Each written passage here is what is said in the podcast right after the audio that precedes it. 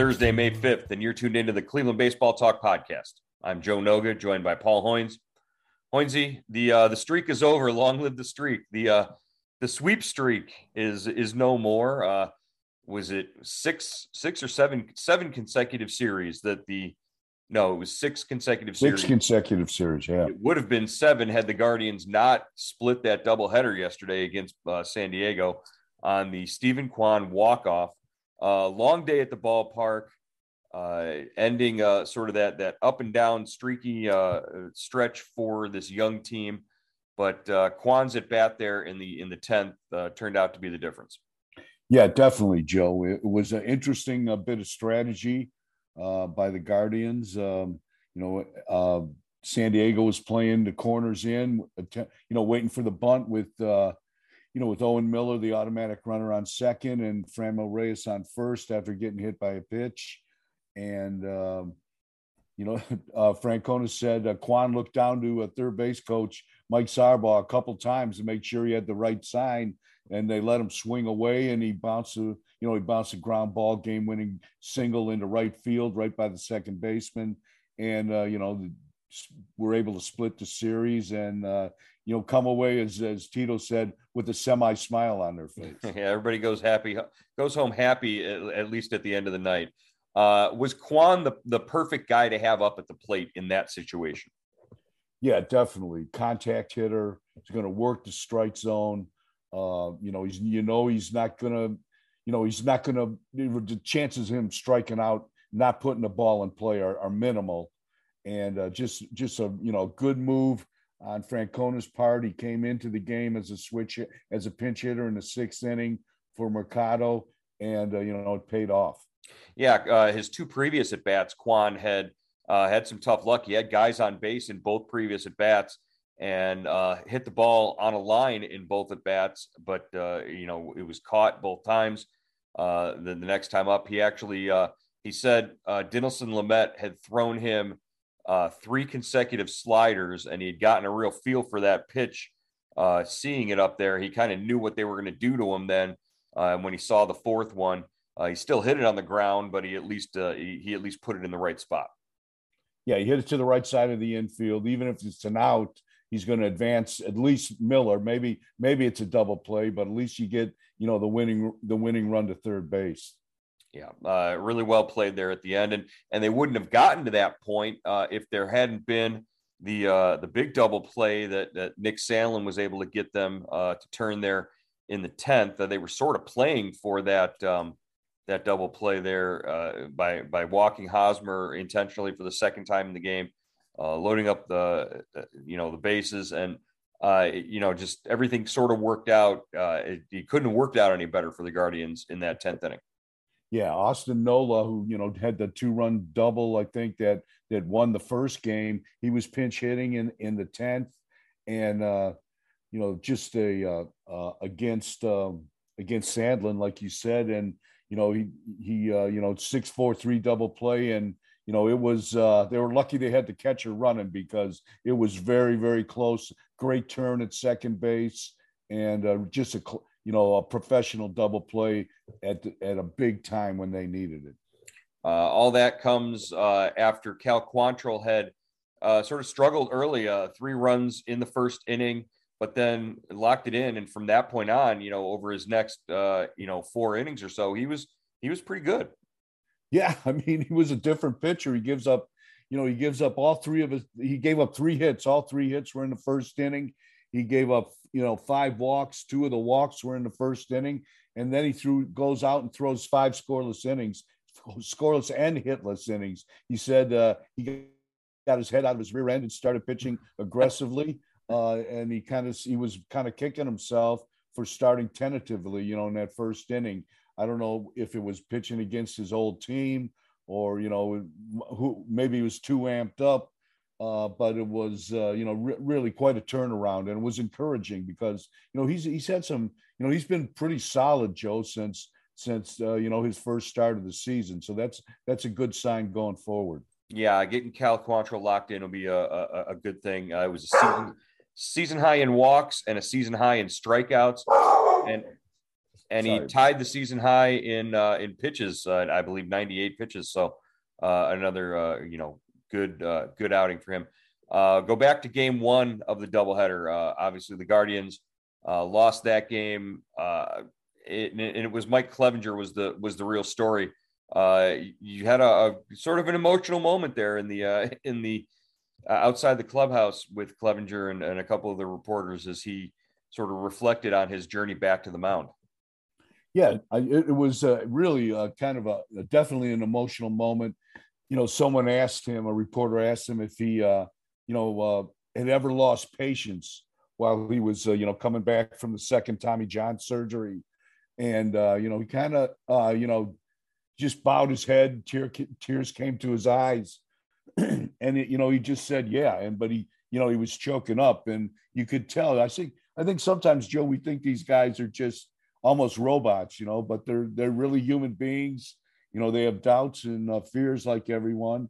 And obviously, uh, you know, Clevinger didn't know if he was going to come back. yeah, it was, uh, be able was to get back on the mound again, and and he, you know, took him a long time, and he made it. It was his his second Tommy John surgery, and and yeah, that's that that's sort of scary when they tell you for the second time that you've got to go through that. Uh, and, and you could tell he's he's he was when he was here in Cleveland, he was an emotional guy. He was an emotional, fiery pitcher, uh, and you know, just one of those free spirits. You could tell Terry Francona enjoyed him, uh, having him around, and he, he talked about him, uh, you know, glowingly in in the uh, the post game. It was almost almost sort of sort of forgotten the uh, what the position that Clevinger had put the team in during the pandemic season uh, when they had to put him on the restricted list. So yeah, it, it's it's funny how uh, you know the the ups and downs and the struggles and you know just being a human being uh, sort of brings everybody back to the center and and you see the the result uh, with with Clevinger. I, were you surprised at the at how well he pitched in in his first outing back from Tommy John yeah, surgery? I mean, that yeah, was amazing. I thought, I thought he I thought he he pitched really well. Ninety five pitches, four and two third innings. you know, if he gets uh, if he gets Jose Ramirez out in the fifth inning, uh, you know, he leaves. He's in line for the win because they've got a three-one lead. But he didn't want to give in to Jose. You know, probably who's the hottest hitter in in in in on the planet right now, or one of the hottest hitters, and especially when it comes to RBI. So he pitched around him, walked him, and uh, you know, then uh, uh, they made the move to the, Bob Melvin made the move to the bullpen, and a Naylor comes up and you know drives in you know, ties it up with a two run single. And that takes, uh, you know, well, you know, uh, Clevinger was out of the equation anyways. But, uh, you know, he, if he gets Jose there, you know, he's, he's sitting pretty, right? He's, he looks even better than he did look. I thought he, it was a good performance. And, uh, you know, Melvin said, you know, the, that uh, having, having him make that third uh, rehab start uh, in the minors, you know, really allowed them to, uh, you know, stretch him out as much as they did, go 95 pitches. But he he also said he probably he probably let him go one more one in one batter too long, meaning you know facing Ramirez. Yeah, that, and that's the case. And and you know he he's not the first pitcher to to work around Jose Ramirez in a situation. We saw that pretty much throughout the whole road trip prior to uh, uh, coming back to, to face the uh, the Padres. Everything everybody on the road uh, pitched very carefully to Jose Ramirez once the uh, the word got out that he's on a hot streak. But uh, Jose seems like he's seeing the ball real well at the plate. Uh, you mentioned Josh Naylor. Uh, Naylor, a big day, three RBIs on the day, and you know just coming through in clutch situations. The the pinch hit uh, RBI single in the second game, a really big situation. Uh, and, and, again, you're, you're, talking about another guy who's pitch, hitting against his former team. This is, uh, everybody in this game was playing against a former team or a teammate, huh? Uh, Cal Quantrill, uh, Josh Naylor comes up. Uh, you know, Owen Miller scores the game-winning run. Uh, yeah, it's uh, it's just interesting. Uh, Naylor, I think, is you know, I, I'm still cautious every time I see him running around the bases or you know trying to put it in gear. Uh, you know, just worried about that that bad leg. But uh, he he seems like just from a, a plate discipline wise and, and hitting wise, he's really sort of in midseason form right now, hitting the ball to left field. He did it for a double uh, in the first game, and and Terry Francona said when he's using the opposite field, he, you can tell he's really on the baseball. Yeah, he's looked great. Uh, you know, no uh, no concerns. He says, you know, he doesn't matter if he plays first base or right field. He's not thinking about uh, you know the leg or protecting the leg in any way, uh, and he just looks locked in at the plate, like you were saying, Joe. I mean, that hit in the eighth inning, the pinch hit single in in the second game was a huge hit, tied it up. You know, uh, you know, made it you know made it a, a tie ball game, and uh, you know gave them a chance to win it. You know that that's a you know, and that was the whole that whole eighth inning was was you know it was it was it it was a, it was a good inning. I think it was a, the kind of inning Cleveland needed because you don't see these guys come back much. You know, they, they, that offense. You know, is really you have to string four or five hits together to stage a rally. It's not like somebody's going to hit a three-run home run and, unless it's uh, you know uh, Reyes who's struggling or, or Ramirez. Yeah, and that was a point that was was brought up to uh, to all the players that we talked to after the game, and and to Terry Francona as well. This was the first uh, game that that Cleveland won against a team with a 500 or better record. You know, it's first win over a, a team that's not uh, below 500, and uh, to to see them come back, we're we're going to see more benchmarks like this throughout the season with this young team learning how to win and learning how to get the job done uh, it, it, can only benefit them down the road. But uh, you know, you're right. We haven't seen to it. It was it's it's part of that all or nothing mentality where they're either up by enough runs to not have to worry about coming back, or you know they they had they had come back and fallen short, just short in the previous game and and in several other you know series. You hear guys like Steven Kwan, guys like uh, uh, Josh Naylor in the post game talking about you know, we we never feel like we're out of a game. We never feel like we're overwhelmed by a team. We we we're always, you know, as long as there's uh, outs to be made, there's there's still uh, a chance for us in this game, and and that's encouraging uh, that these guys haven't resigned themselves to just sort of throwing away the season. Yeah, you know, I think uh, you know what they're eleven and thirteen. I think they're three and a half out of first place behind the Twins.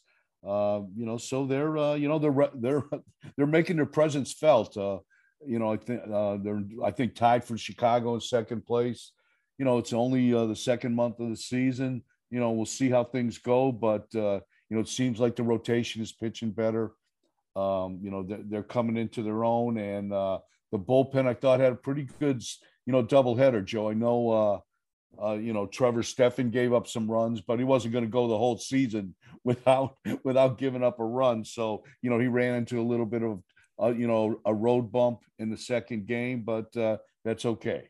Yeah, well, it, the the kiss of death was when I put up a post about how he hadn't given up a run uh, in in ten outings uh, prior to that. I put that up in the morning, and I figured, oh well, this just means he's he's going to go out and dominate tonight, and uh, uh, was not the case. It's the uh, the automatic kiss of death.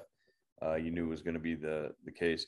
Uh, but Trevor Stephan has been electric. His his split finger fastball has been the, the the sort of the the flavor of the day, the newfangled um, you know pitch to sort of watch out of that Cleveland bullpen. Uh, you had James Karinchak's curveball the year before, uh, Emmanuel Clase's 100 mile an hour bowling ball cutter, and now you've got Trevor Stephan's uh, split finger pitch.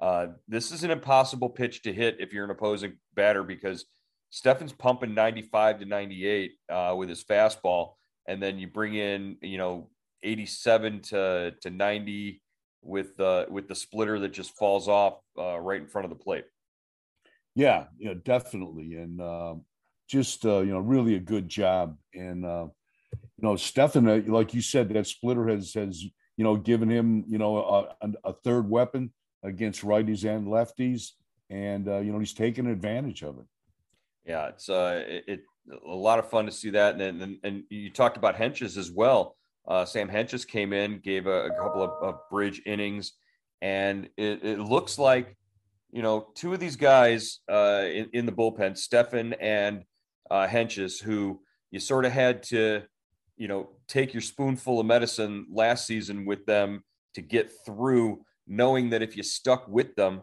there was enough stuff there on, on both of them. Now you got you know, two pitchers there in the bullpen, two guys that you can sort of build around uh, with a, a, a, solid sort of uh, core in the bullpen.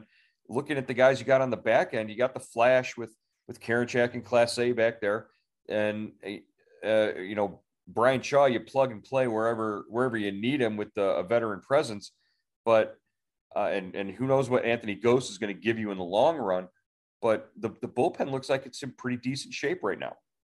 Yeah, you know that, that's a great point with Stephan and and and Hedges or Hentges. I mean, lefty righty. You know that's a great combination. Two two young guys that throw hard, and Hentges. I mean, that's he's been a revelation. You know, right. he's I think he's fit into this bull into the bullpen role. He might be more suited for that than you know they tried to start him last year. He came up as a starter.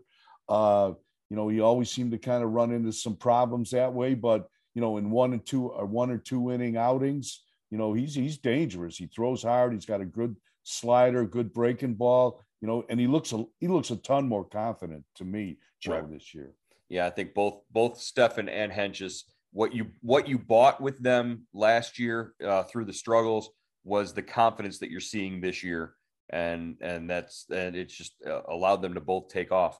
Uh, you know, impressive uh, going forward. Uh, yesterday was uh, was May the fourth. It was uh, Star Wars Day. Who's your, who's your favorite Star Wars character?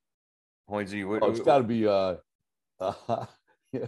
If you don't say Chewbacca, I'm gonna I'm calling BS. Uh, no, I I've got to. I'm going with R two D two. Okay, all right. R2D2 is, you know, in every Star Wars movie. He's been in every Star Wars. Oh movie. yeah, okay. You know, he's sort of like he's sort of like Hoynes. He's just been around forever. He, has been in every movie since the 1970s. So uh, makes a lot of sense. But I, I, I think I think of you as more of a Chewbacca man, definitely. Okay, sure. I, I uh, like you know, I like Chewbacca too. Yeah, I I, I gotta say, man, uh, you know, grew up on Star Wars, and Star Wars Day was special. Uh, just to be at the ballpark uh, every year uh, on those days. We, they had Star Wars Day in Oakland uh, when I was out there over the weekend. It was the Friday night game, and when they introduced the uh, the starting lineups, they put on the on the screen on the big screens out there in Oakland uh, the, the the Guardians players' names, and they were all stormtroopers. They had the uh, the stormtrooper logo. Or, or, oh you know, yeah, that's cool. and so uh, I was like, apparently they're all storm except for the starting pitcher. Uh, I forget who it was that day. It might have been. It wasn't Bieber. It was uh Civale, Aaron Civale. He was Darth Vader. So okay. that was the uh that was the difference. But it was a lot of fun. Uh, and then you follow you follow May the Fourth up with uh, uh, you know uh, Revenge of the Fifth. Uh, May the Fifth is uh, Cinco de Mayo. Uh, you know this is this is my favorite my favorite day to get takeout food. You get carry out uh, Mexican food uh, just to you know. Oh yeah, to change it up a little bit.